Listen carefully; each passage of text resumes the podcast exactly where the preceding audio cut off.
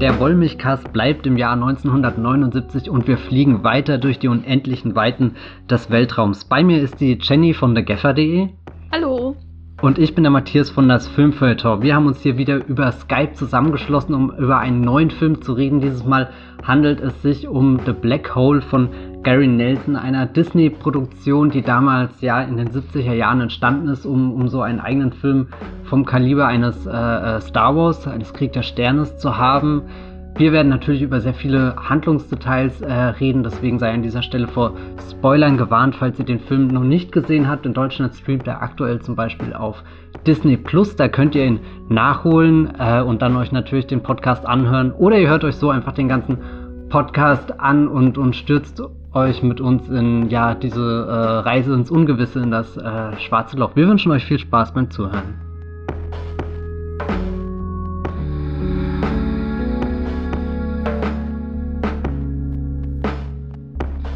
Jenny, The Black Hole. Ich habe es ja gerade schon angedeutet. Äh, nach dem großen Erfolg von Star Wars waren viele andere Studios auf der Suche nach äh, etwas Vergleichbarem. Paramount hatte da dann zum Beispiel sein Star Trek-Franchise wiederbelebt. Fox hat ja gleichzeitig auch noch äh, 79 einen Alien-Film gehabt, nämlich den von Ridley Scott, der ziemlich erfolgreich war. Und wie ist das denn jetzt bei Disney mit The Black Hole so genau vor sich gegangen?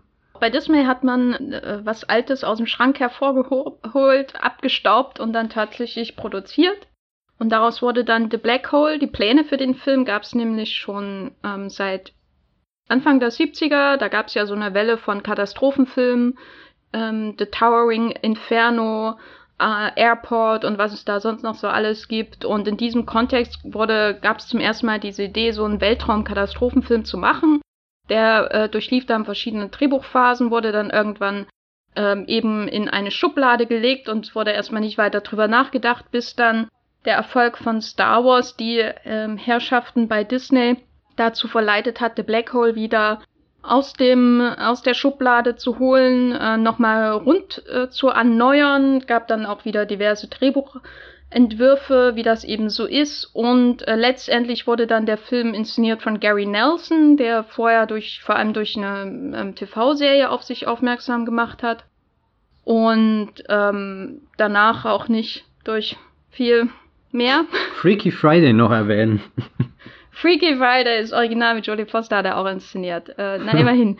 nee, aber äh, ähm, The Black Hole war schon eine, eine, eine Großproduktion von Disney. Hat nicht ganz so viel gekostet wie Star Trek. Aber das Budget belief sich trotzdem auf 20 Millionen Dollar. Es gibt eine Starbesetzung in dem Film und ähm, sehr, sehr aufwendige Effekte ähm, die da umgesetzt wurden. Also es wurde wirklich ähm, nicht an äh, Kosten und Mühen gescheut, um da diesem wachsenden Star Wars Franchise Konkurrenz zu machen.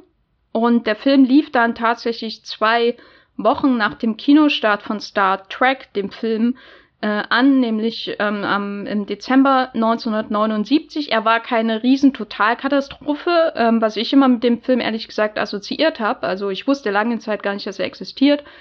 Und als ich dann mal was ähm, drüber gehört habe, in wahrscheinlich in so einem YouTube-Countdown-Video oder so, das war das erste, da wurde der so dargestellt, als war das so ein, so ein riesen mega Monumentalflop, wie, weiß nicht, John Carter zum Beispiel oder andere spätere Disney-Filme, The Lone Ranger, keine Ahnung. Ähm, so schlimm war es nicht, aber er war auf jeden Fall eine finanzielle Enttäuschung. Hat äh, 20 Millionen gekostet und äh, in den USA nur so knapp 36 Millionen eingespielt. Das war ganz und gar nicht gut. Ähm, half natürlich auch nicht, dass er so zeitnah an Star Trek ähm, gestartet ist.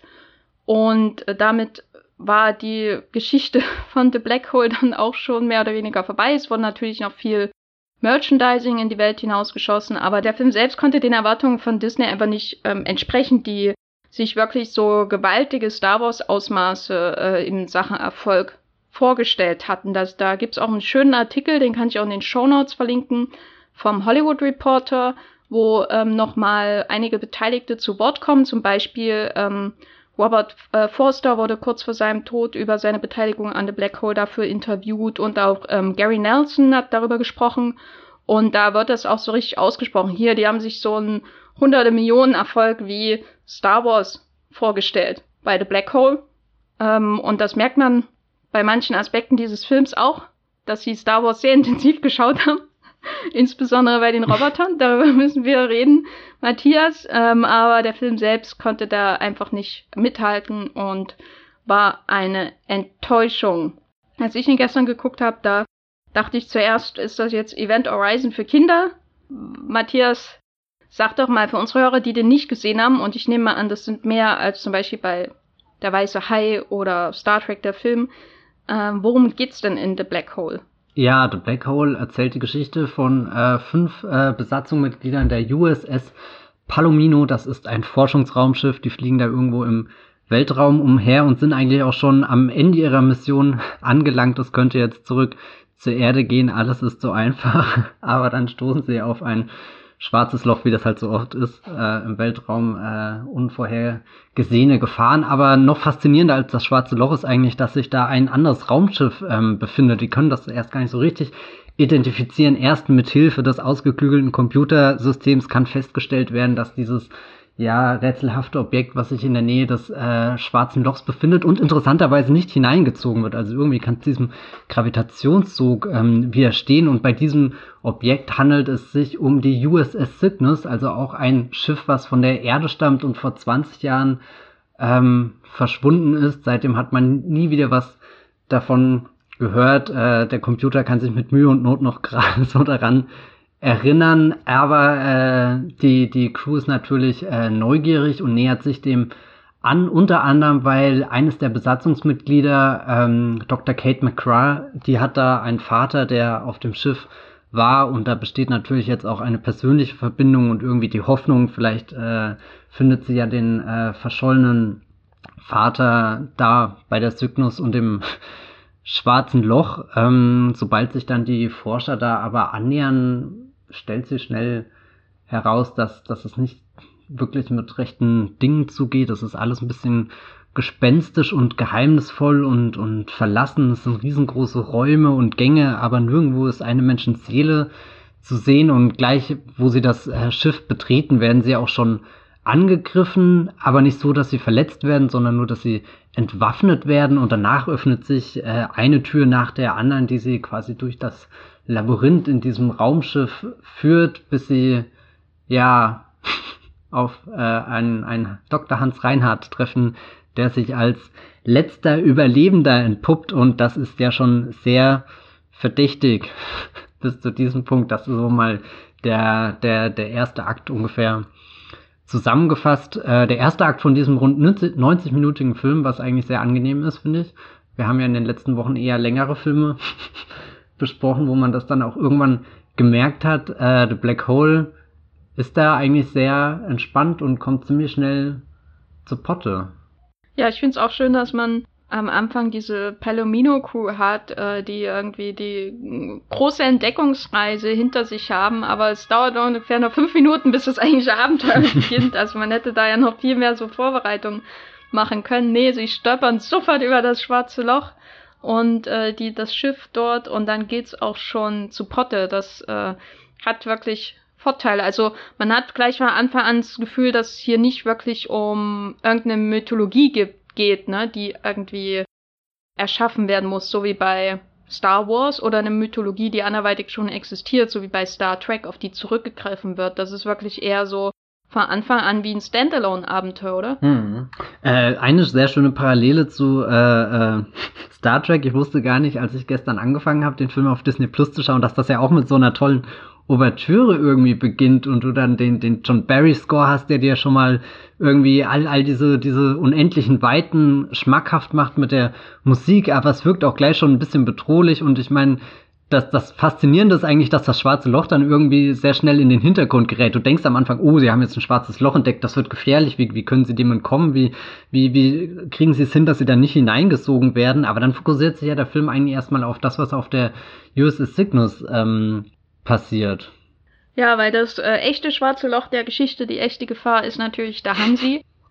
Der, das sieht man schon an seinem äh, wallenden Bart, äh, dem äh, Bart, der, der, den Haaren von Maximilian Schell, merkt man schon, das ganze Schiff ist äh, blitz und blank äh, geputzt, alles ist sauber, alles ist korrekt, aber er ähm, sieht aus wie ein wahnsinniger Wissenschaftler einfach aussehen muss. Ähm, und dann äh, weiß man eigentlich schon von vornherein, mit dem Hans äh, ist nicht zu spaßen, dass er äh, teutonischer Herkunft ist. Ähm, gibt natürlich in dieser Zeit, ähm, wenn es um Wissenschaftler in Filmen geht, ähm, auch nicht unbedingt Hoffnung. Da denkt man natürlich auch gleich an nicht nur, äh, da denkt man natürlich auch gleich an sowas wie Dr. Strangelove oder so. Also diese deutschen Wissenschaftler, die über die Grenzen der Moral hinweg äh, gehen, das ist ja schon so eine recht ähm, verbreitete Trope. Äh, also ein, ein, ein äh, Erzählklischee fast schon ähm, in bestimmten Genres und da passt der, der Hans komme nicht drüber hinweg, dass da im Weltraum jemand ist, der Hans heißt. Irgendwie diese beiden Dinge kann ich nicht zusammenführen in meinem Kopf. Aber der Hans passt natürlich da voll rein und äh, der sieht schon so aus wie so ein wahnsinniger, in Klammern deutscher Wissenschaftler, als man ihn zum ersten Mal kriegt, aber er strahlt eben auch ähm, so ein, ein Genie-Dasein aus. Ne? Also da gibt's dann auch recht schnell, entwickelt sich da eine Bewunderung im restlichen Cast, äh, zumindest bei einer bestimmten Person, die ehrlich gesagt, als ich mir die Castliste vor dem Anschauen des Films ähm, durchgelesen habe, für mich so die Nummer eins ähm, äh, der möglichen Bösewichte dieses Films war, nämlich Anthony Perkins, der Star aus Psycho, spielt ein äh, Castmitglied, äh, ein Castmitglied sage ich schon, ein Crewmitglied der Palomino, den Alex Durand, der auch ein, ein Wissenschaftler ist und der im Verlauf des Films ähm, ja eine, eine gewisse Bewunderung für den Herrn Reinhardt entwickelt. Andere Figuren, äh, Robert Forster spielt den Captain der Palomino. Und äh, was mir auch sehr gut gefallen hat, der Film bietet äh, Ernest Borgnine äh, in Schwerelosigkeit Action, was ich auch nicht erwartet hätte. Ähm, was sagst du denn zur Crew?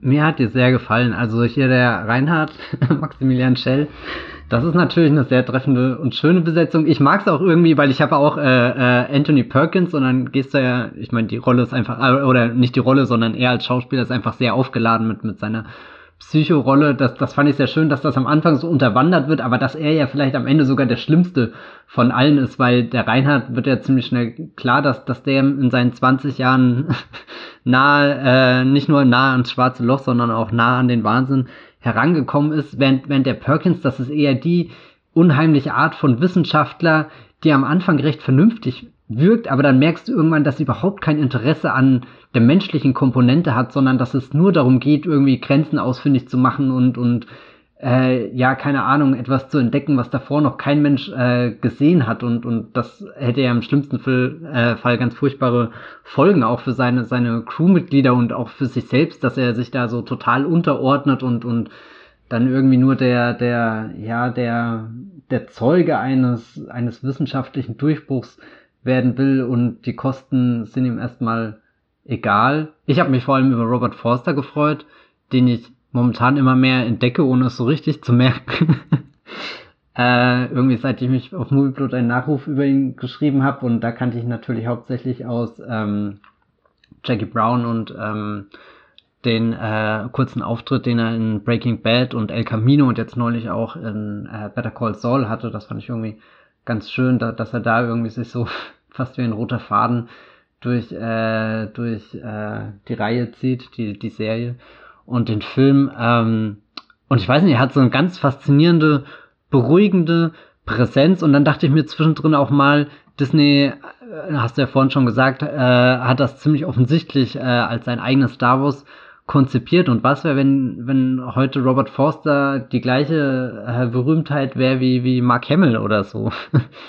das äh, fand ich sehr faszinierend, weil, weil er ist so überhaupt nicht der, der, der Schauspielertyp, der also ihn würde ich immer eher damit assoziieren, dass er in irgendeinem mm, Krimi oder so ein Tough Guy spielt, als jetzt Luke Skywalker. Aber deswegen ist er vielleicht auch seine Captain-Rolle hier ganz schön, dass er da ja ein bisschen, also so, so der, der, der Film hat ja nicht mal wirklich eine, eine Krimi-Grundlage oder so. Klar, es geht darum, etwas zu, zu entdecken, zu enthüllen irgendwie und, und den Schuldigen ausfindig zu machen, wobei das ist ziemlich schnell ähm, geschehen. Ich finde, dass da, da, da schwebt der wortwörtlich nochmal über anderen Rollen, ähm, die er gespielt hat. Hat auch eine schöne äh, äh, Drehung in, in Schwerelosigkeit.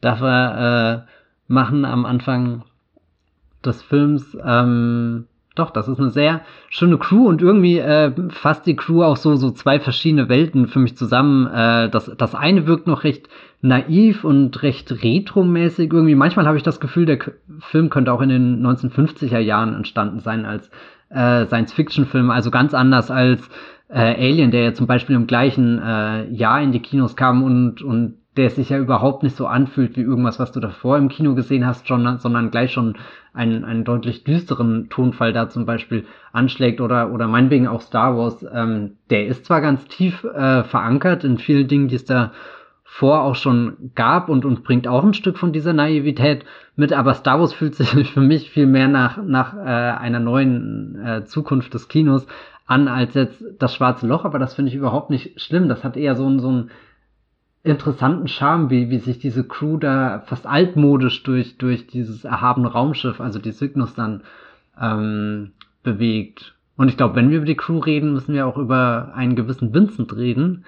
Äh, das einzig nicht-menschliche Mitglied an Bord, aber dann doch schon wieder sehr menschlich. Es handelt sich dabei um einen äh, Druiden oder Roboter eher. Druiden sind ja eher bei Star Wars angesiedelt. Ein Roboter, der zwei große Augen hat, äh, so ein bisschen wie so eine äh, fliegende R2D2-Schüssel. Man könnte schon fast sagen, es ist auch irgendwo in der Form ein kleiner Vorgänger von BB-8, so wie er seinen, seinen Kopf äh, hoch und runter bewegen kann oder ihn dann dreht, wobei die Drehung hatte ja an sich auch schon R2D2 in den Star Wars Filmen und der äh, vor allem nicht nur äh, über, äh, ja, also er kann reden, er kann auch äh, menschliche Emotionen und so verstehen, aber er kann vor allem auch aufgrund von telepathischen ja, Fähigkeiten mit der Crew kommunizieren. Ähm, das habe ich übrigens lange Zeit nicht verstanden. Das wurde mir erst am Ende so richtig bewusst, als das dann auch für die Geschichte eine tragende Rolle spielt. Jenny, wie hast du denn den, diesen kleinen Gefährten wahrgenommen?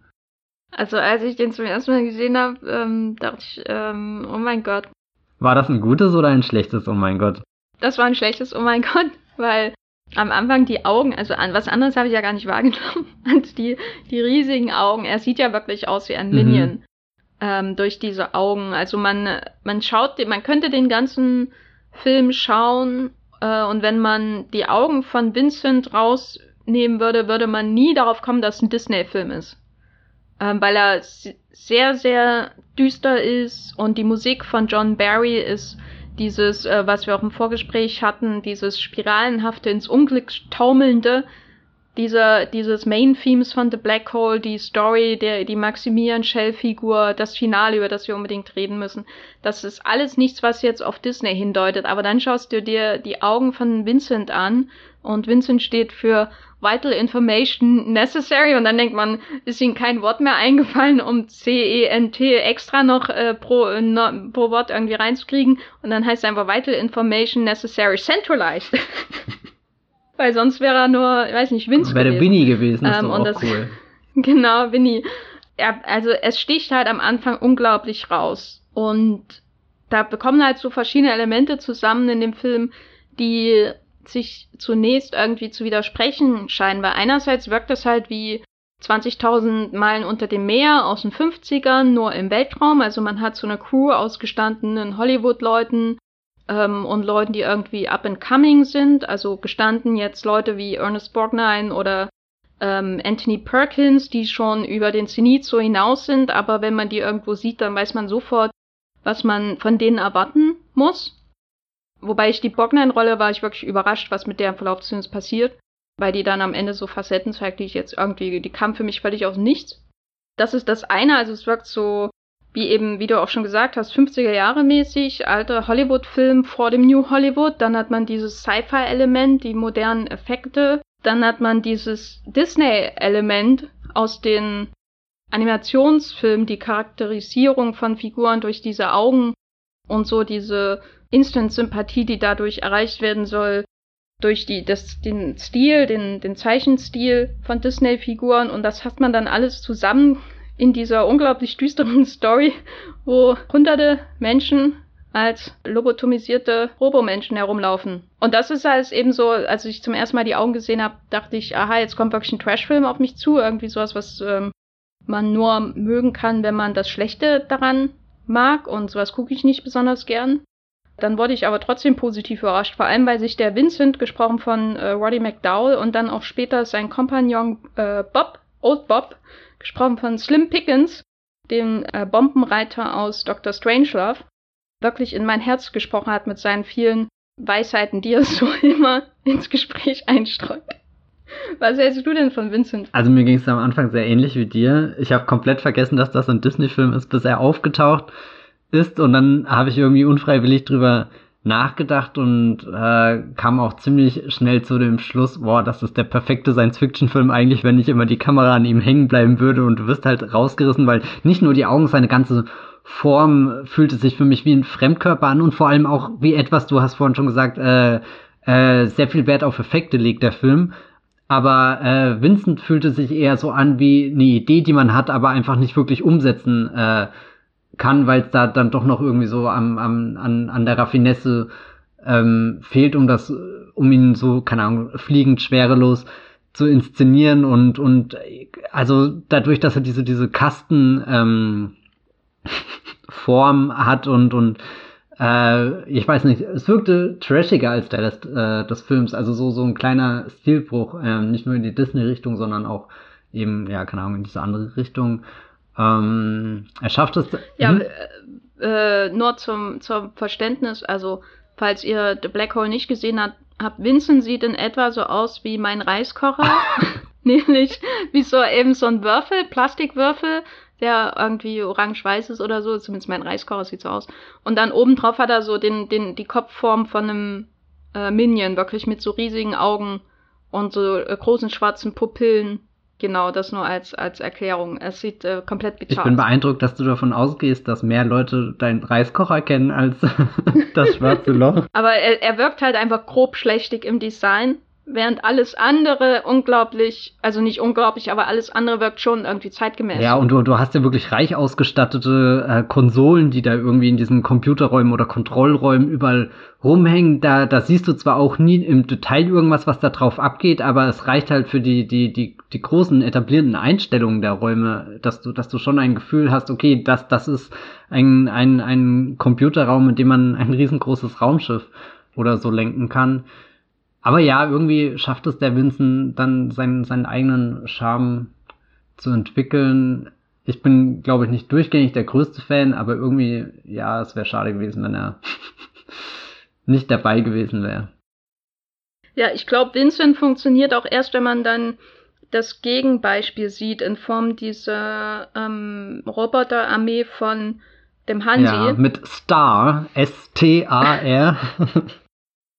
Genau, und dem Maximilian. Stimmt, genau. oh, ich meine damit nicht Maximilian äh, Shell, sondern der äh, das Lustige, also lustig, wenn man so einfach zu belustigen ist wie wir, aber ähm, das Lustige ist ja, dass der Hans Reinhardt, gespielt von Maximilian Schell, einen, ähm, sag ich mal, äh, seine Nummer zwei ist ein riesiger, äh, ähm, höllisch rot böser aussehender ähm, Robo-Gladiator, ah. sag ich mal, der wirklich super groß und einschüchternd aussieht ähm, und der ist Maximilian. Wenn man dann so quasi dessen blutrote Augen sieht und dann diese ausdruckslosen Reflexionen auf den ähm, fast ähm, spiegelnden Gesichtern dieser anderen, in Anführungszeichen, Roboter, über die man dann später erfährt, was sie wirklich sind, dann äh, ergibt der, die, die Darstellung von Vincent natürlich auf einmal viel mehr Sinn. Ne? Die, die Ausdrucksstärke von Vincent, das Freundliche von Vincent. Oh Gott, was ich alles über diesen Roboter sage gerade.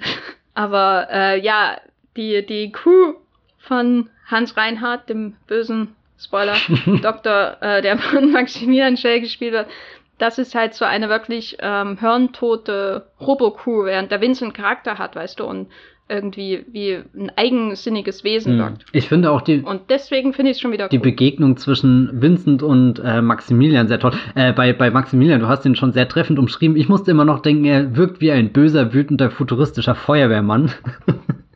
und äh, bei dem, er hat ja nur so ein längliches Auge, also im Sinne von Auge, irgendwas, was man als Auge identifizieren kann, was einfach nur böse funkelnd leuchtet. Da musste ich immer an die äh, Stylonen aus Battlestar Galactica denken, die ja auch da die, diesen, diesen einen bösen Blick auf einem Körper haben, der einfach sehr, sehr mächtig wirkt, wie als könnte er dich jetzt hier auf der Stelle platt machen und und dann äh, ist ja am Anfang noch sehr viel viel Farce, wenn wenn sie den äh, Reinhard an Bord kennenlernen, außer außer äh, Vincent, der der da ängstlich gegenüber dem dem Maximilian fliegt und dann sagt doch irgendwie der der Hans Reinhardt, der Dr. Hans Reinhardt, um die Situation zu entspannen, nein nein, der wird dir nichts antun und dann dann macht irgendwie Maximilian noch mal so ein so ein Schritt irgendwie auf den Arm Vincent zu und dann sagt der Dr. Reinhardt, das ist mein absoluter Lieblingssatz im Film, na na na.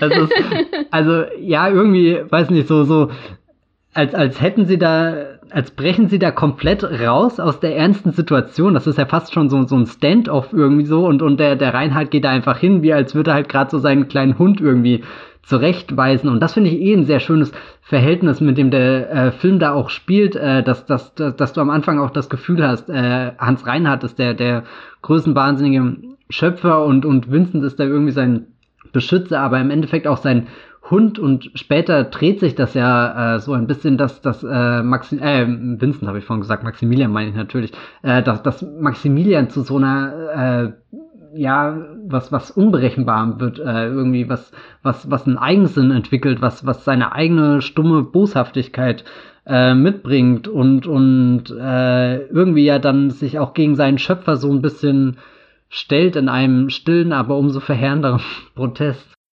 da hätte ich mir auch noch mehr von gewünscht, glaube ich. also, weil, weil man hat ähm, schon gute Ausgangsideen äh, für verschiedene Elemente, aber die, ich, das liegt, glaube ich, nicht an der Kürze des Films, ähm, sondern eher an der Länge der Effektshots.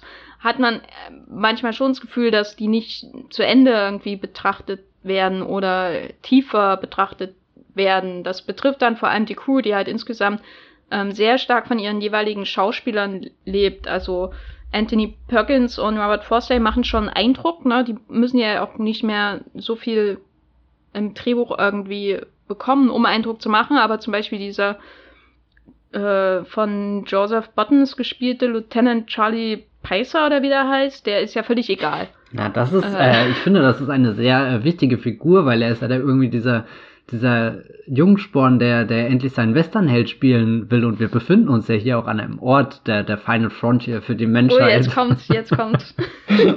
und nein, Quatsch, äh, ihr kennt den Running Gag. Hm.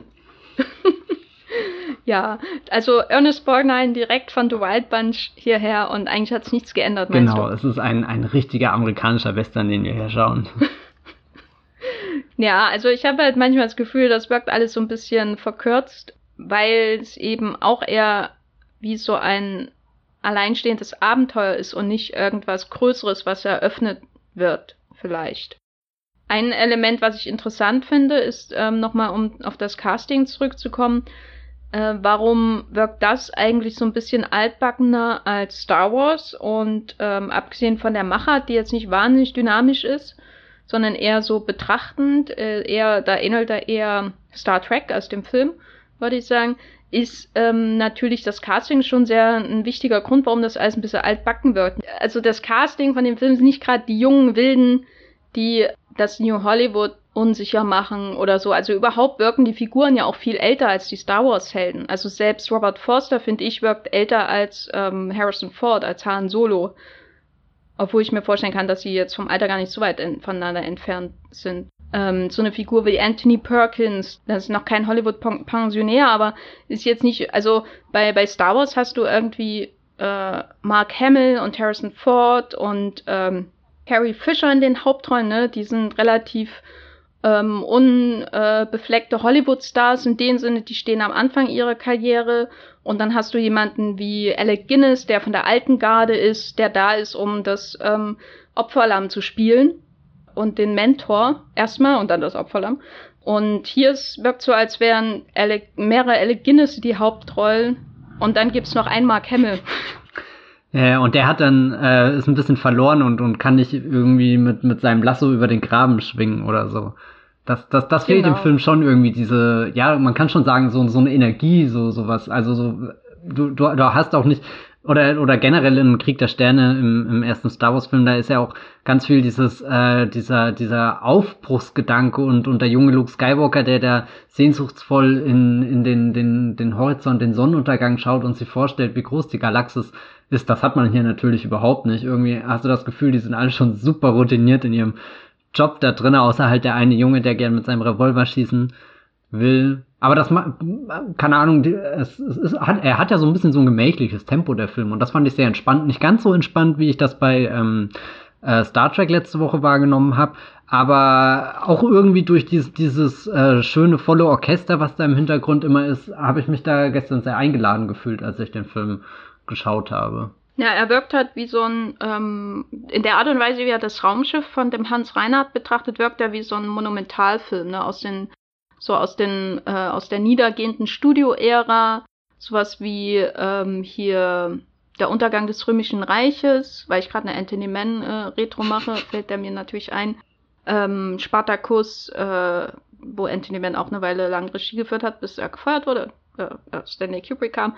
Äh, und was ist da, da gibt's ja noch äh, viel, viel mehr. Und die Art und Weise, wie er, die, wie er dieses gewaltige Raumschiff ähm, von dem Hans Reinhardt betrachtet, diese riesigen Gänge, ähm, das ist, das fand ich auch interessant, weil ich in derselben Woche eben ähm, vorher völlig unwissend auch Event Horizon nochmal geschaut habe von Paul W.S. Anderson, wo es natürlich ähnlich wie bei Alien sehr stark um das ähm, Paranoide geht, außer dann, wenn man in diesen einen Raum reinkommt bei Event Horizon, wo dieses, diese Energiequelle gezeigt wird, die das Tor zu der anderen Welt mhm. aufmacht.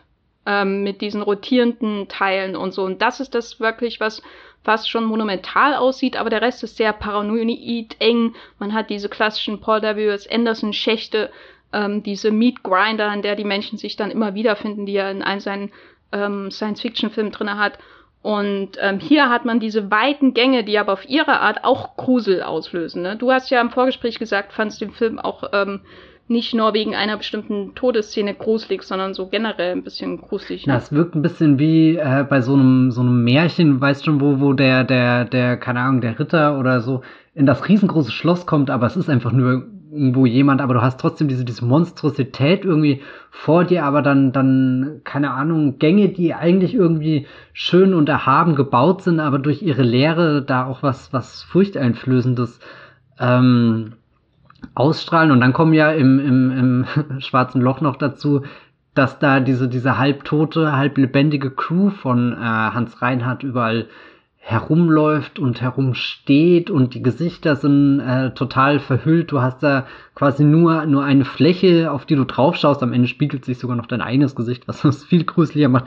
Die Kapuzen irgendwie wirken alle so wie so, ja, keine Ahnung, so, so gruselige Mönche, die wie beim Namen der Rose irgendwie da rumlaufen und weißt nie, was sie eigentlich im Schilde äh, führen also ein ganz faszinierender Ort. Ich hätte auch wahrscheinlich eine Stunde lang zugeschaut, wie sie einfach nur da von einer Tür in die nächste gegangen wären. Also so, so, das fand ich am Anfang eine richtig starke Einführung in dieses Raumschiff, wo du gemerkt hast, okay, die werden rundum überwacht, aber es ist nicht so wie heutzutage, wo du dann gleich irgendwie die Perspektive von einer Überwachungskamera einnimmst oder wo, wo dir schon irgendjemand verrät, wie, wie die ganze Logistik des Schiffs äh, funktioniert, sondern du, du bist ja gefangen mit, mit der Crew, die da jetzt in diesen Riesenpalast gelassen wird und der im Endeffekt trotz der, der riesengroßen Weite und, und Höhe der Räume bleibt dir nichts anderes übrig, als diesen, diesen schmalen, vorgefertigten Pfad äh, entlang zu gehen, der, der sich da irgendwie öffnet. Also so, so, so ein interessanter äh, Widerspruch. Also einerseits ist alles ganz eng, es gibt nur den einen Weg, den du gehen kannst und der führt dich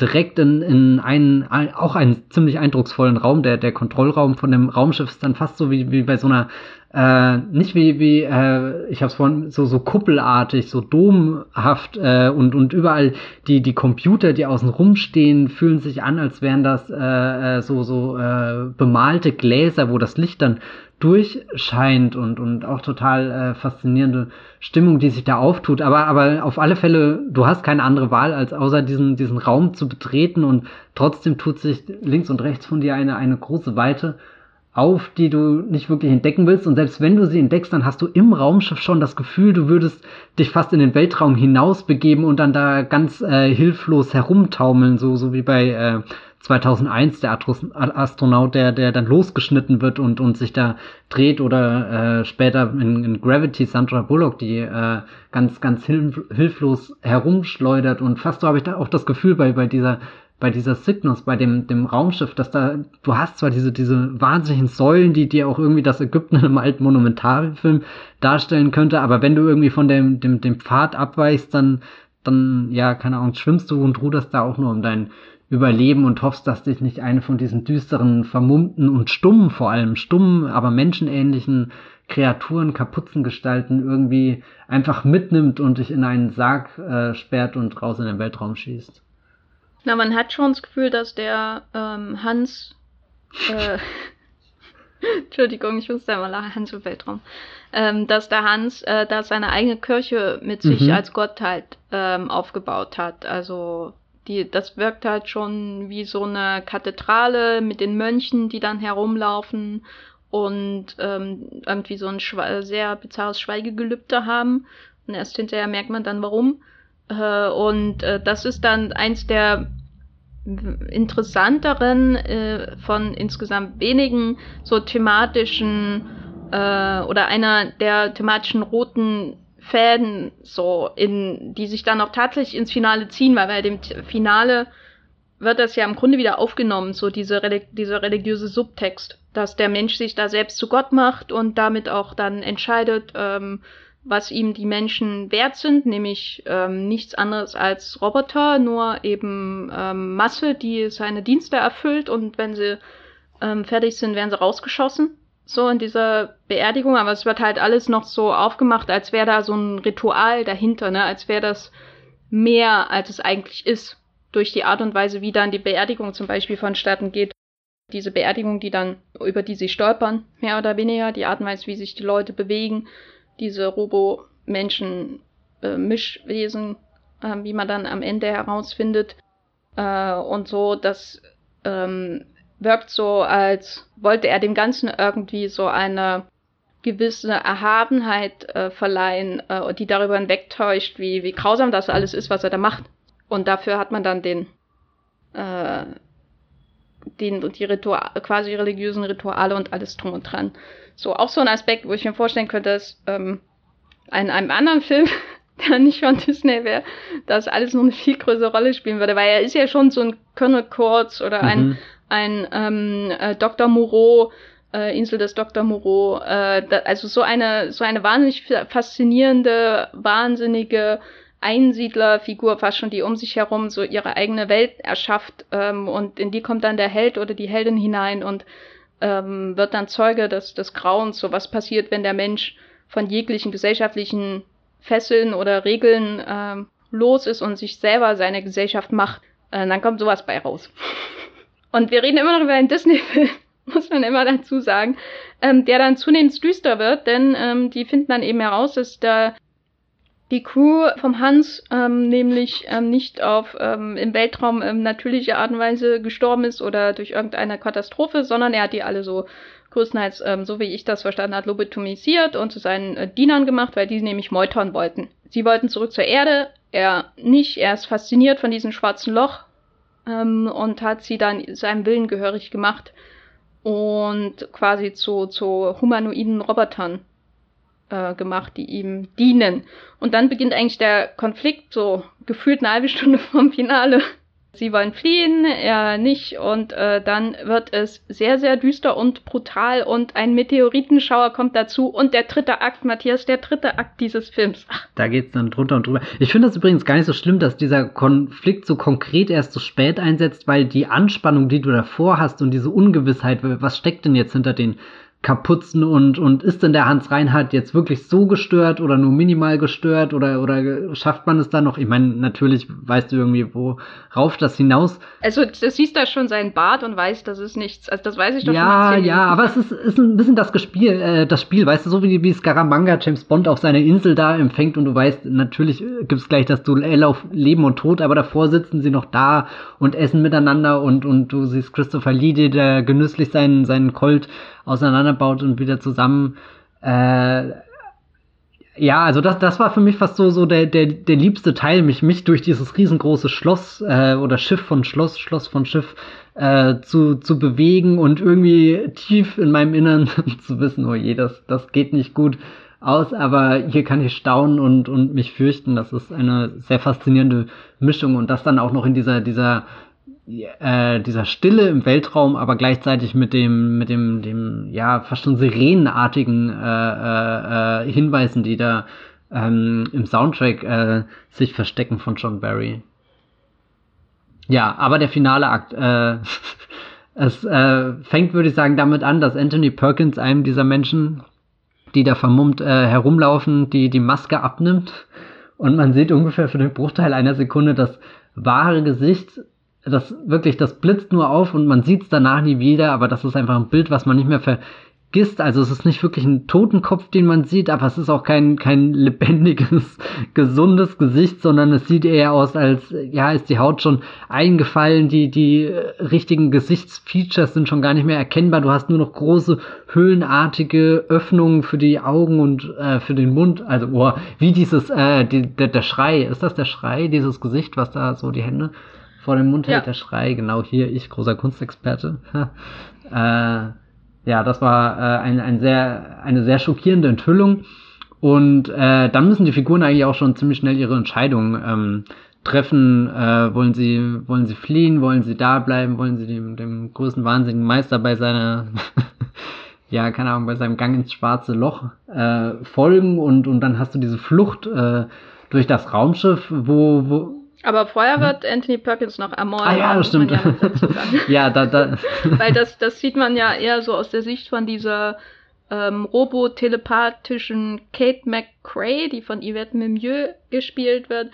Da, da gibt's dann eine der brutalsten Szenen im Film, weil man sieht natürlich nicht, wie er stirbt, aber ähm, der Film tut alles, oder die, der Gary Nelson und ähm, die Drehbuchautoren tun alles, damit ich glaube, es war am Set irgendwie improvisiert, aber sie tun alles, damit man sich vorstellen kann, was mit den Eingeweiden von Anthony Perkins passiert, als der Maximilian mit seinen Schnippelhänden, wie Edward mit den Scherenhänden, da auf ihn zu, äh, die so rotieren, auf ihn zu, zufährt und er halt erst sein Buch äh, mit, mit Notizen und so weiter, sein Ordner da, da vor sich zum Schutz, ähm, der wird komplett zerhäckselt und der Roboter kommt immer näher und dann ähm, gibt natürlich einen Schnitt weg und man kann sich den Rest vorstellen und das ist natürlich schon harter Tobak, ne? Das ist echt schade, dass, dass Ernest Bockneins äh, Entdeckungsreise in dem, äh, äh, äh, äh, ne, im Garten, im Beet von Hans Reiner das größere Highlight ist als Anthony Perkins, wo ich am Anfang auch irgendwie dachte, boah, das ist der größte Name in dem Film und dann, ja, tritt seine Figur dann doch oft zurück. Aber ist das nicht irgendwie poetisch, wie sich der Kreis da schließt, dass er vom, von jemandem, der, der aufschlitzt, zu jemandem wird, der aufgeschlitzt wird? Hm. Ja, ich glaube, das haben die Herren bei Disney sich genauso gedacht. Die, die sprechen ja die Zielgruppe von Psycho an und die bieten ihnen Closure. Ja, das passt so geschickt inszeniert wie die Duschszene hier. so viele Schnitte. Oh, ja. der Gary Nelson und der Alfred Hitchcock, das nimmt sich nichts zwischen den beiden. Oder? Also ich verstehe gar nicht, warum, warum, warum das schwarze Loch noch nicht von Gus Van Sant remake wurde. Uh, In Schwarz-Weiß. Schwarz-Weiß Remake. Uh. ah. Ah. Der Podcast läuft schon wieder ja. aus dem Ruder.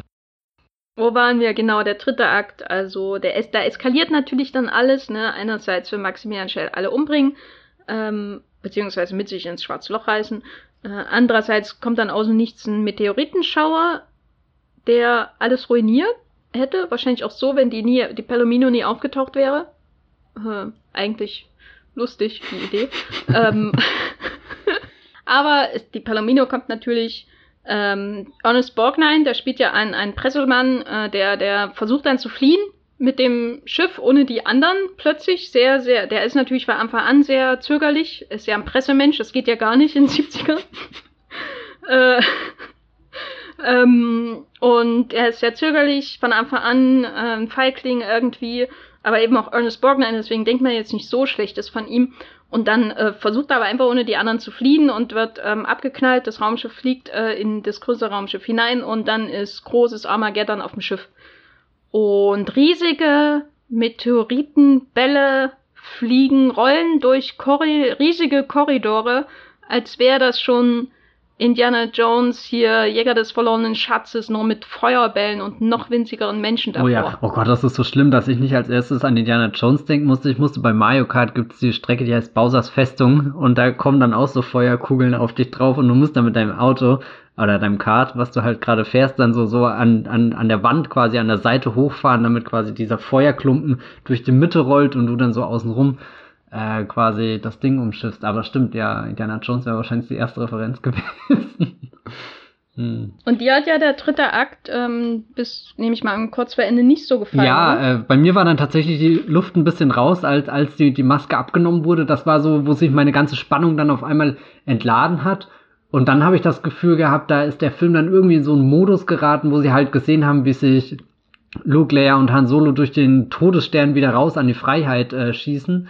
Und, und da, da hatte ich auch das Gefühl, da, da sind zwar teilweise Effekte toll, aber, aber irgendwie wirkt halt auch, ja, ich weiß nicht, vieles ein bisschen, ich habe vorhin gesagt, mir, mir hat diese Gemächlichkeit eigentlich gefallen, aber da war es mir dann zu gemächlich. Da war ich weder in der Action drinnen noch sonst irgendwas. Das Bild von dem riesen Feuerding ist natürlich gigantisch, aber ja, es fühlte sich nach vielen Standardsituationen an, die, die weit hinter ihren Möglichkeiten zurückgeblieben sind und es, es war dann auch zu lang einfach, was, was gezeigt wurde an Schießereien und, und Roboter, die, die noch aus ihren Verstecken kommen und, und die Roboter fand ich eh mal, also abgesehen von dem Maximilian, das Uninteressantere, da wäre ja noch faszinierender gewesen, wie reagieren jetzt die, die vermummten, äh, halbtoten, halblebendigen äh, Menschen, die, die, die vom Hans Reinhardt seiner Crew ähm, ja übrig geblieben sind, da, da, da opfert der Film ein bisschen seine, seine unheimliche Atmosphäre für den Actionanteil und an sich habe ich überhaupt nichts gegen Action einzuwenden. Das war mir dann einfach ein bisschen zu beliebig und, und konnte auf keinen Fall mithalten für die Bilder, die dann irgendwie in den letzten drei Minuten noch entstehen, mit denen ich dann gar nicht mehr gerechnet habe, weil der Film äh, stürzt sich ja dann mit, mit allem, was er noch hat, ins schwarze Loch hinein. Ja, das ist wirklich, um nochmal zurückzukommen zu der äh, Anmerkung am Anfang bezüglich Vincent, das ist wirklich eine komplett bizarre Mischung, was in dem, also alles, was in dem Film passiert, das sind irgendwie 27 verschiedene Filmtraditionen und Jahre, gefühlt Jahrzehnte, die da parallel laufen. Eben, man hat dieses Disney-Abenteuer, man hat Science Fiction, man hat irgendwie Jules Verne, äh, Jules Verne Großproduktion 50er Jahre, dann wieder Monumentalfilm aus den 60ern. Ähm, und dann am Ende kommt dann wirklich so ein Urban Allen Katastrophenfilm. Ne? Also das ist ja wirklich das Towering Inferno nur in einem Raumschiff. Da merkt man wahrscheinlich auch, wo der Film ursprünglich herkommt, was die ursprüngliche Idee war. Und ähm, diese Towering Inferno Sachen, diese Katastrophenfilme, um äh, die so in den 70ern entstanden sind, das war ja quasi auch so einer von diesen Versuchen der Studios, so ähm, durch ähm, Riesenaufwand und riesige Star-Ensembles ähm, die, die Zuschauer wieder so ein bisschen zurückzugewinnen. Und das lief so ein bisschen parallel auch mit dem Erfolg von New Hollywood und so weiter. Ähm, und wirkt aber eben altbacken, wenn man die Filme heute schaut. Ähm, das ist, also ich mag die zum Teil. Ich, ich gucke sehr, sehr gerne im Katastrophenfilm. ähm, finde auch schön, dass The Rock äh, diese Tradition weiter am Leben erhält, auch wenn seine Filme nicht so gut sind. Ähm, The Rock, Roland Emmerich, Irvin Allen, eine, eine Traditionslinie auf jeden Fall. Ähm, hm. Aber es wirkt eben wie aus einer anderen Welt schon wieder, ne? Es ist wieder ein ganz anderes Genre, was da reinkommt und eben auch entsprechend träge, wie du auch angemerkt hast.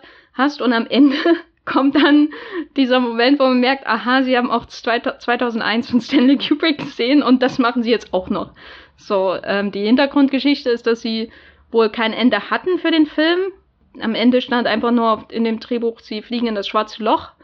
Für was sie sich dann entschieden haben, um das zu verenden, das ist da halt wirklich so ein, ein ganz, ganz wilder erst ähm, ja nicht so, ist nicht so ein farbenfroher Bilderrausch zunächst wie jetzt in ähm, 2001, sondern eher so dieses, äh, also es geht glaube ich eher so darum zu zeigen, wie die Reise durch das schwarze Loch äh, Zeit und Körper irgendwie durcheinander bringt, ne, durch diese, diese, ähm, diese quasi ähm, Standbilder, die hintereinander geschossen werden Ähm, es gibt keine fluide, fließende Zeiten, man sieht die Gesichter immer so abgehackt wie in Fotos. Hat mich sehr stark an La Jetée von Chris Marker äh, erinnert, was jetzt auch nicht das ist, was ich erwartet hätte von diesem Film. Wie fandest du diesen Teil?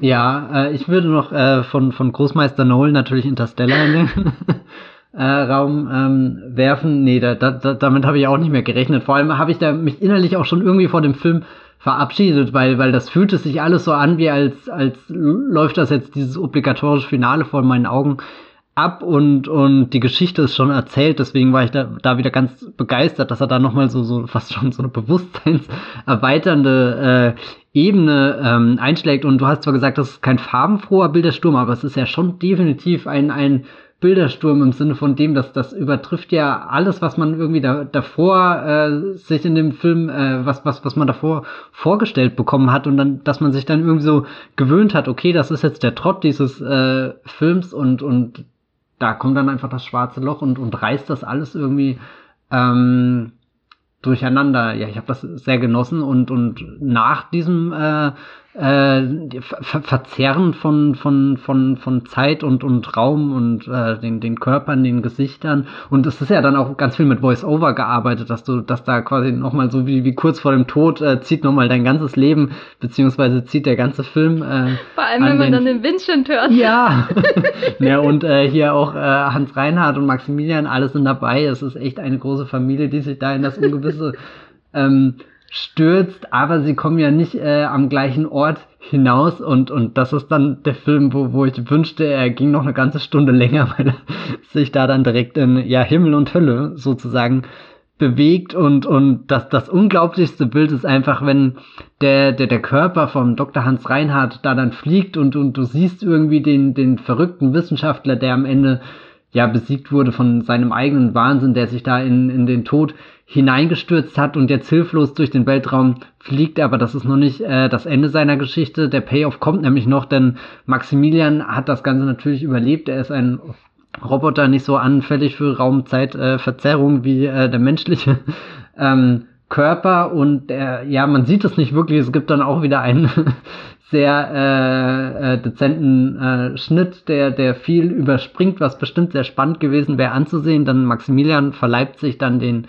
Dr. Hans Reinhardt ein und, und da, wo vorher das eine böse funkelnde Auge des Roboters war, sieht man dann irgendwie so das halb schmerzverzerrte Gesicht oder was davon übrig ist von dem Dr. Hans Reinhardt und dann ist der Mensch irgendwie in seiner eigenen Schöpfung gefangen, die, die noch böser ist als er selber und wie der Teufel persönlich dann einfach auf einem Berg in der Hölle thront, während unten die ganzen Menschen, die, die, die, die, die, die ehemaligen Crewmitglieder von dem Hans Reinhardt, ja, jetzt mit, mit ihren Kapuzen und, und im Endeffekt auch wie, wie so, so halbe Skelette, Totenköpfe, weiß nicht was, da rummarschieren und irgendwie ein düsteres äh, Tagwerk in, in dem, dem dunkelsten Ort verrichten, den du dir irgendwie im ganzen Universum vorstellen kannst. Also das einfach nur als Bild, ich, ich weiß nicht, wo ich so einen Wahnsinn, also der so aus dem Nichts auch irgendwie kommt, das letzte Mal in einem Film gesehen habe. Also das ist wirklich was, wo sich niemand George Miller mit Fury Road hingewagt hat und, und der wagt sich ja schon mitten hinein in diesen Sandsturm, wo du gleich das Gefühl hast, da, da bist du in, in einem äh, Ort im Jenseits irgendwo, aber äh, das ist ein Bild, wow. Ja, ich musste auch so lachen, weil ähm, sich ja Event Horizon auch letztendlich darum dreht, dass es ein Port dass die Menschen selbst ein Portal öffnen in eine in, in eine böse Dimension hinein, quasi hm. Hölle. Aber selbst der Film, der ja wirklich grauenhafte Visionen zeigt, durch die, die Albträume, die dann äh, auf der äh, Event Horizon die, die Besucher ähm, her, äh, heimsuchen, der traut sich ja auch nicht, das zu zeigen, was dann, wie sieht diese andere Dimension denn aus? Ne? Man sieht immer nur wie das aussieht, was, was herüberkommt und die Leute befällt und sie wahnsinnig macht und äh, weswegen sie dann ihre Augen ausreißen und so, was man halt so alles macht. Ähm, und hier schaust du irgendwie The Black Hole mit irgendwie dem lustigen Vincent und seinem riesigen Auge und Slim Pickens, äh, der einen texanischen Roboter spielt, der ein bisschen aussieht, wie als hätte man mit ihm Fußball gespielt, ähm, schon ein bisschen runterkommen und die machen da ihre ganze Späßchen und dann schaust du es am Ende und ich stelle mir die ganze Zeit vor, was denkt dann eigentlich ein Kind, wenn die Reise direkt in die Halle führen. äh, ich meine, das sind so archaische Bilder, die sind ja im Grunde nicht brutal und ähm, kann mir vorstellen, dass es jetzt auch gar nicht so verstörend wirkt, aber das kam so völlig aus dem Nichts und dann auch umso mehr diese Reise in den Himmel, die dann äh, durch die ähm, Engel, Engelsfigur ähm, dargestellt wird, mit, die in dieses, ähm, ich glaube auch dreieckige ähm, Portal in den, als würde man von einem Fenster ins nächste fliegen. Ähm, was mich ehrlich gesagt sehr stark an die Szene aus The Last Jedi erinnert, in der Ray äh, ihre vielen Ebenbilder sieht. Mm, ja, mhm. Da habe ich jetzt gar nicht ähm, dran gedacht, aber ja. Wie, wie interpretierst du äh, die, die Himmelsreise in diesem Film am Ende? Es, ich kann wirklich nichts dazu sagen. Meine ganze Aufmerksamkeit ist bei dem Höllenbild davor hängen geblieben. Also wirklich, ich habe den Film sehr spät geschaut und da, das war wirklich, als bin ich irgendwie woanders gelandet, als wäre ich wirklich kurz für eine Sekunde eingenickt und es hätte ein anderer Film angefangen, aber dann habe ich realisiert, nee, das ist noch der gleiche. Und weil du gerade gesagt hast, wie verstörend ist das denn? Also, wenn, wenn der Hans Reinhardt in dem Maximilian drinne ist, das ist so ein verstörendes Bild. Also, das, das hätte mich, glaube ich, als Kind fertig gemacht. Ich meine, das macht mich jetzt fertig. Ich, ich habe wirklich keine Konzentration mehr gehabt, danach noch irgendwas zu dem. Ich, ich, ich weiß ehrlich gesagt nicht, was danach mit dem Rest passiert ist. Ich bin so hängen geblieben in diesem Bild und das, das ist ja auch so ein, ein richtig toller Moment, wie die Kamera da weiter weggeht. Du siehst erst nur den, den, den Hans im Maximilian und dann zieht das weiter auf, dann siehst du einen Roboterkörper, er steht auf dem Berg und es geht weiter zurück. Also das ist so ein, ja, fast schon so, so, so ein ultra-apokalyptisches Bild. Ja, genau, so, so, so wie Mordor und, und ach nee, das. Und äh, also für mich war es so eine Mischung aus ähm, äh, Moria, diese Treppen ohne Geländer, äh, die mir bei der ersten Sichtung von der Herr der Ringe äh, mich an sehr, sehr viele Albträume erinnert haben, weil ich äh, jahrelang Albträume hatte, wo ich über so eine Treppe oder Brücke ohne Geländer gehen muss. Mhm. Ähm, dann oh, habe ich Herr der Ringe damals zum ersten Mal im Kino gesehen und dachte, was zum Teufel, oh, er hat er das denn? Peter Jackson ist, äh, äh, ist in deine Träume eingestiegen. Oh, so viele Albträume, immer wieder dasselbe.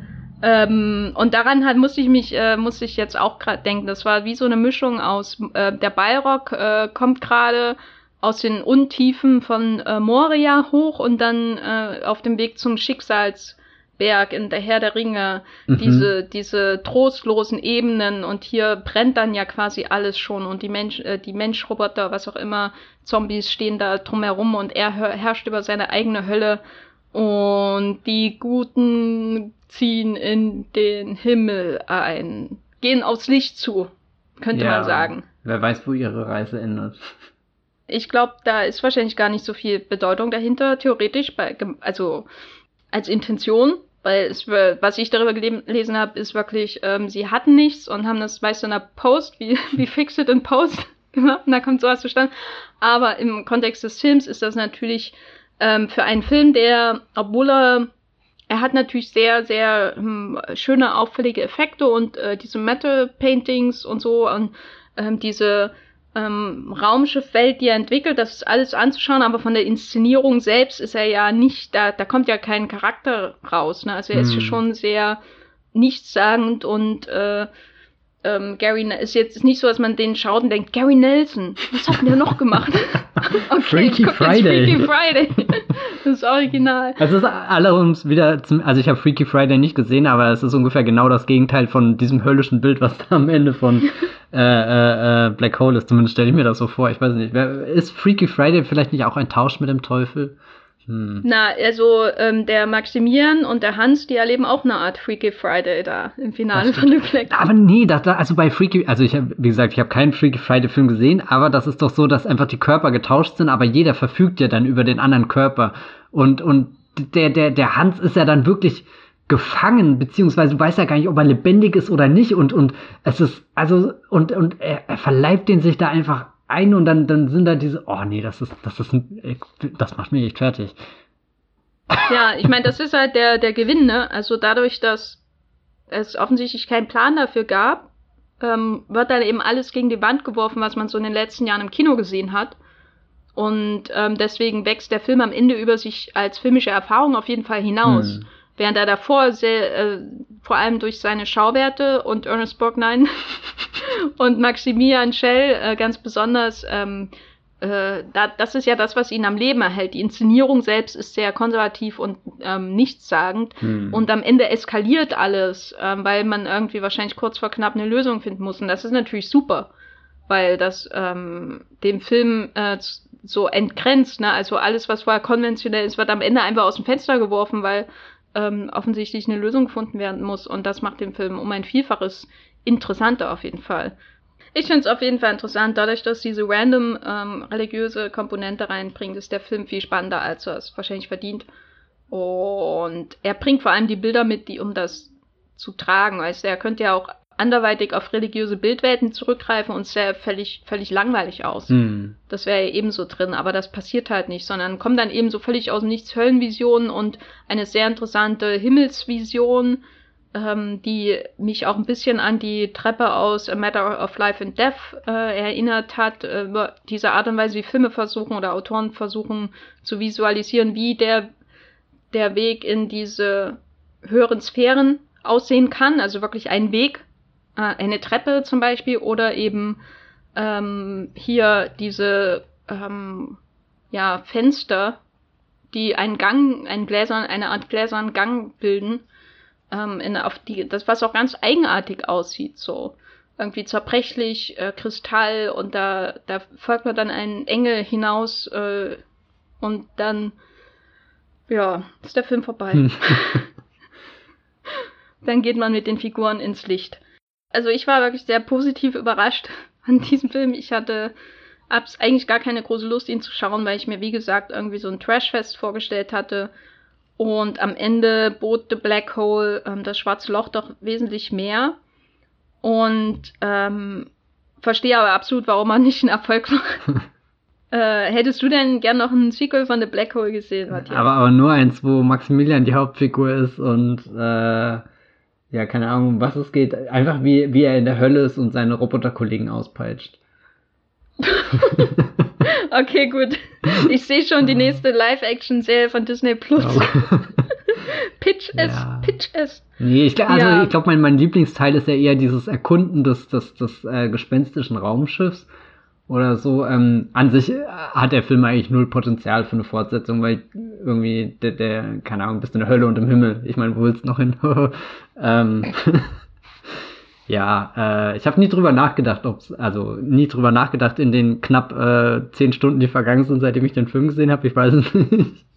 äh, ist nicht die längste Zeit jetzt, ähm, ob ich davon wirklich eine Fortsetzung sehen will. Ich dachte mir allerdings, wenn Disney mal ein Remake rausholt, dann warum dann nicht äh, eins äh, äh, hiervon? Äh, und du hast ja vorhin auch schon gesagt, es gab äh, äh, diverse Anläufe, zwei Stück und unter anderem mit Joseph Kosinski. Und Joseph Kosinski, das ist ja definitiv ein Regisseur, den, den ich visuell sehr äh, ansprechend finde. Und ja, Joseph, ja. Da hätte ich nichts dagegen, wenn, wenn er auch mal in. Also ich glaube, das sähe zwar ganz anders aus bei ihm, aber also er kann halt auch solche Räume erschaffen, das glaube ich ihm einfach. Hat auch schon äh, hier mit Flammen und so gedreht, also die Hölle wäre bei ihm auch mit dabei. mit ähm, Josh Brolin äh, als äh, äh, Maximilian-Mensch? Nee, irgendwie Josh Brolin ist durch Thanos schon ein bisschen beschädigt. Also, oh Gott, hm, das hört stimmt. sich total falsch an, der Satz. Ähm, Miles Teller, natürlich. Miles Teller, ja, ich weiß auch nicht. Ja, oh, oh, ich weiß gar nicht, wie sein Casting aussehen soll. Darüber habe ich nicht nachgedacht. Hm. Na, also Christoph Waltz muss schon die Maximilian Schell spielen. Christoph Waltz, ja, ich habe gestern erst wieder, weil, weil doch gerade diese Tarantino-Doku auf Art ist, habe ich gestern wieder äh, den, den, den, äh, einfach auf YouTube hier äh, Szenen aus den Glorious Bastards und so geschaut. Äh, das ist immer noch unglaublich, was Christoph Waltz da macht. Also ein Sequel war nie geplant, aber ähm, äh, weil du Joseph Kosinski erwähnt hast, das ist ja der Regisseur von Tron Legacy Jawohl. und Only the Brave. Und, der genau, und, und, und Oblivion mit Tom Cruise und Olga Krylenko. Äh, ja, äh, darüber haben wir einen Podcast gemacht, ne? Ganz guter Film. Ich glaube, meine Meinung hat sich seitdem nicht geändert. Schöner Soundtrack aber. Oh ja. Der, das, das erwähne ich nur, weil ja ähm, The Black Hole war so einer der ersten Filme, die Disney produziert hat, um mehr so auch erwachsene Zuschauer zu targeten. Das erklärt auch so ein bisschen, warum er so aussieht, wie er aussieht, würde ich sagen. Äh, und äh, danach kam dann Tron, ist auch ein Disney-Film, das Original, ich glaube von 82. Dann wurde extra auch Touchstone aufgemacht, um äh, noch mehr erwachsene Disney-Filme unter einem anderen Label quasi zu produzieren. Splash äh, mit Tom Hanks, also so erwachsen war es dann auch nicht, ähm, wurde in dem Kontext auch ähm, produziert. Deswegen ist er nämlich auch bei Disney Plus, was mich ähm, neulich noch verwundert hatte, dass es überhaupt ein Disney-Film ist. Aber ja, und es gab dann so eine Tradition einfach, dass Disney auch einfach insgesamt auch mal einen weirden Film gemacht hat. Wir haben ja auch hier drüber gesprochen, über die Fluch der Karibik-Reihe und die ja auch so ein bisschen so, so Horrorelemente einbaut. Und ähm, Lone Ranger natürlich auch einer so dieser großen, weirden, plötzlich sehr, sehr brutalen Disney-Filme, ähm, in dem Massaker vorkommt, einfach so zwischendurch was halt so passieren kann. Es gibt sowas wie John Carter, was noch so ein Sci-Fi-Versuch war von äh, Disney. Es gab eben sowas wie eine thematische und äh, Zielgruppendiversität bei Disney, glaube ich, bevor sie einfach alles in Hollywood aufgekauft haben an Franchise, die sie wiederbeleben konnten. Möchte man fast sagen, haben sie ja Hollywood-Marken eingesaugt. Und äh, The Black Hole bildet so ein bisschen einfach so einen Anfangspunkt davon, ne? Und der finanzielle Erfolg von The Black Hole begründet dann wahrscheinlich auch, warum Disney halt solche Filme nicht mehr macht. Äh, was schade ist. Also, das ist schon auf jeden Fall Disney, was ich, was ich lieber sehen würde, als was auch immer sie jetzt gerade machen. Dass Tron kurz danach kam, den habe ich ja witzigerweise wirklich auch am Freitag zum ersten Mal gesehen, den, den, den Tron Legacy von Joseph Kosinski Fortsetzung, die kenne ich eigentlich schon sehr lange, aber das hat mich nie äh, wirklich dahin gezogen, das Original mal zu schauen. Und als ich das dann am Freitag gesehen habe, habe ich zwischendrin auch den Kopf geschüttelt, weil das, das äh, das, das sind auch Bilder drinne, die, die so seltsam, so eigenartig aussehen, wo ich mir gedacht hätte, wie, wie, wie willst du das auf dem Poster darstellen oder überhaupt, wie willst du da den Trailer schauen, der dich nicht von Grund auf irgendwie äh, verstört, wenn sie da in der Welt drin sind und wenn da die, die Gesichter auf die Körper, ich weiß gar nicht, wie sie das gemacht haben, das müsste ich einmal äh, recherchieren und äh, nachlesen, was, was davon echt ist, was davon äh, dann dann am Computer oder mit anderen Effekten entstanden ist. Es fühlt sich teilweise so an, als schaust du einen Film komplett im Negativ oder so.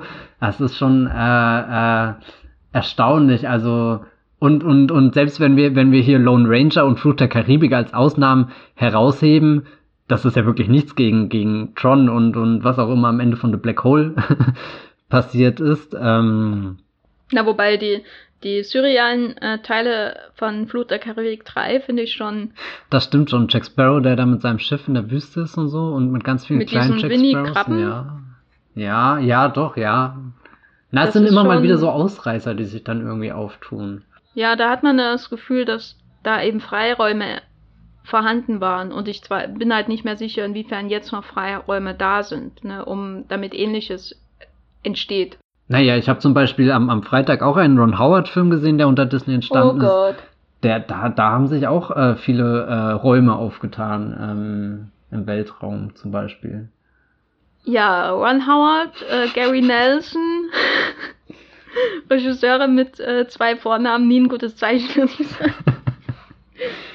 Ui. Hm. The Black Hole, ähm, der streamt bei Disney Plus. Ähm, den gibt es in Deutschland aber auch auf DVD. Ihr könnt ihn auch bei Amazon kaufen und leihen. Ähm, Matthias, würdest du ihn denn weiterempfehlen? Ich denke schon. Dass, äh, ich frage mich eh, warum das so ein Film ist, der, der nie, ja, nie wirklich durchgebrochen ist. Auch danach so, so einen kleinen Kult um sich scharen konnte. Also als ich damals angefangen habe, äh, systematischer Science-Fiction-Filme nachzuholen, da bin ich dann zwar auf so Sachen wie äh, hier äh, Mission to Mars gestoßen und so, der, der jetzt auch nicht, weiß nicht, war der erfolgreich, war der nicht erfolgreich, aber der ja auch eher jetzt nicht unbedingt in einem Atemzug mit 2001 genannt wird, aber doch seine, seine Base gefunden hat, die ihn verteidigt und, und die dann einem erzählt, warum, warum das wirklich was äh, äh, Faszinierendes und so ist. Das wundert mich ein bisschen, dass es das bei äh, das Schwarze Loch nicht gibt, weil selbst wenn, äh, du hast das vorhin schon gesagt, Gary Nelson nicht der, der aufregendste Regisseur auf dem Planeten ist, wahrscheinlich nicht,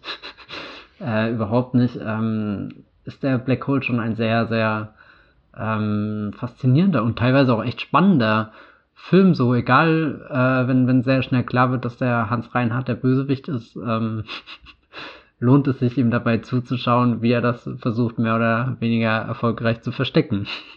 Mir gefällt er, weil er einfach so eine, äh, wie so eine Collage von ganz verschiedenen Einflüssen ist und daraus entsteht dann erst die, die eigene Idee. Mhm. Also anders als jetzt zum Beispiel bei Star Wars, wo ich das Gefühl habe, es ist eine eigene Idee da Und trotzdem wird überall geklaut, um die zu verwirklichen.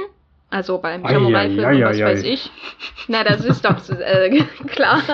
ähm, aber die, die eigene Idee wird so, so weit, äh, die, das Geklaute wird so weit äh, individualisiert, dass man das Original, nicht mehr an das Original denkt, wenn man es sieht. Also zum Beispiel jetzt, äh, wenn man vergleicht die verborgene Festung mit äh, der ganzen, mit der ganzen Roboterreise und so im hm. ersten ja, ja, Teil. Nö, das ist ja gut ähm, dokumentiert alles. Also das wird eben so weit einverleibt, dass man das Original irgendwie entfernt erkennt, da muss nicht mehr die ganze Zeit dran denken.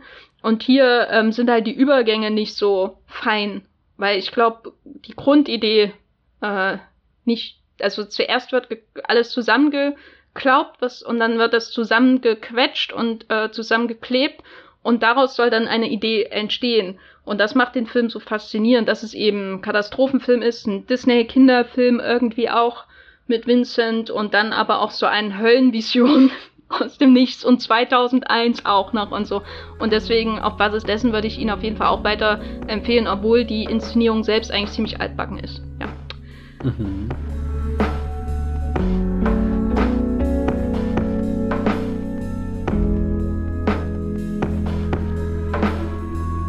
Damit sind wir auch äh, äh, dem schwarzen Loch entkommen, äh, sind durch die Hölle hinauf in den Himmel gereist und am Ende dieses Podcasts angelangt. Matthias, wo kann man dich außerhalb des Wollmilchcastes ähm, lesen, hören, was auch immer? Hören, äh, hören könnt ihr mich vielleicht in Streamgestöber nächste Woche. Hm, ansonsten, das ist der Movieplot Podcast. Auf Movieplot schreibe ich auch ganz viel. Äh, da könnt ihr Sachen von mir lesen. Weniger schreibe ich momentan auf meinem Blog, das Filmfeuilleton. Aber da könnt ihr alte Sachen lesen, die verschwinden ja nicht. Das ist das Coole. Ähm, und auf Twitter findet ihr mich als Bibelbrooks mit 3e. Das ist, glaube ich, auch so eine Figur, die in der Hölle wäre. Bibelbrooks. Oh Gott. Du meinst die Figur aus Per Anhalter ja, ja, durch die safe, Galaxis safe oder dich jetzt? Nee, nee, ich, ich hoffe, ich komme nicht in die Hölle, aber ich, äh, ich glaube, ich komme nirgendwo hin. Ich musste bei Vincent auch öfter an die gut gelaunte Version von Marvin denken. Von Marvin, ja, stimmt, gell? Ja. Marvin, der missgelaunte. Roboter, genau, ja. Ähm, ich bin auch bei Movieplot zu lesen, ähm, als äh, The Gaffer oder einfach Jenny Jecke und am Blog de-gaffer.de und bei Twitter als Gafferlein und ab und zu hört man mich auch in Streamgestöber, dem Podcast und wir danken euch recht herzlich fürs Zuhören. Passt auf euch auf und bis zum nächsten Mal. Tschüss. Ciao.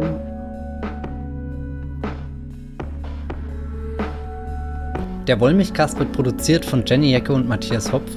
Unser Intro und Outro stammt aus dem Song Slam Canto von Kai Engel.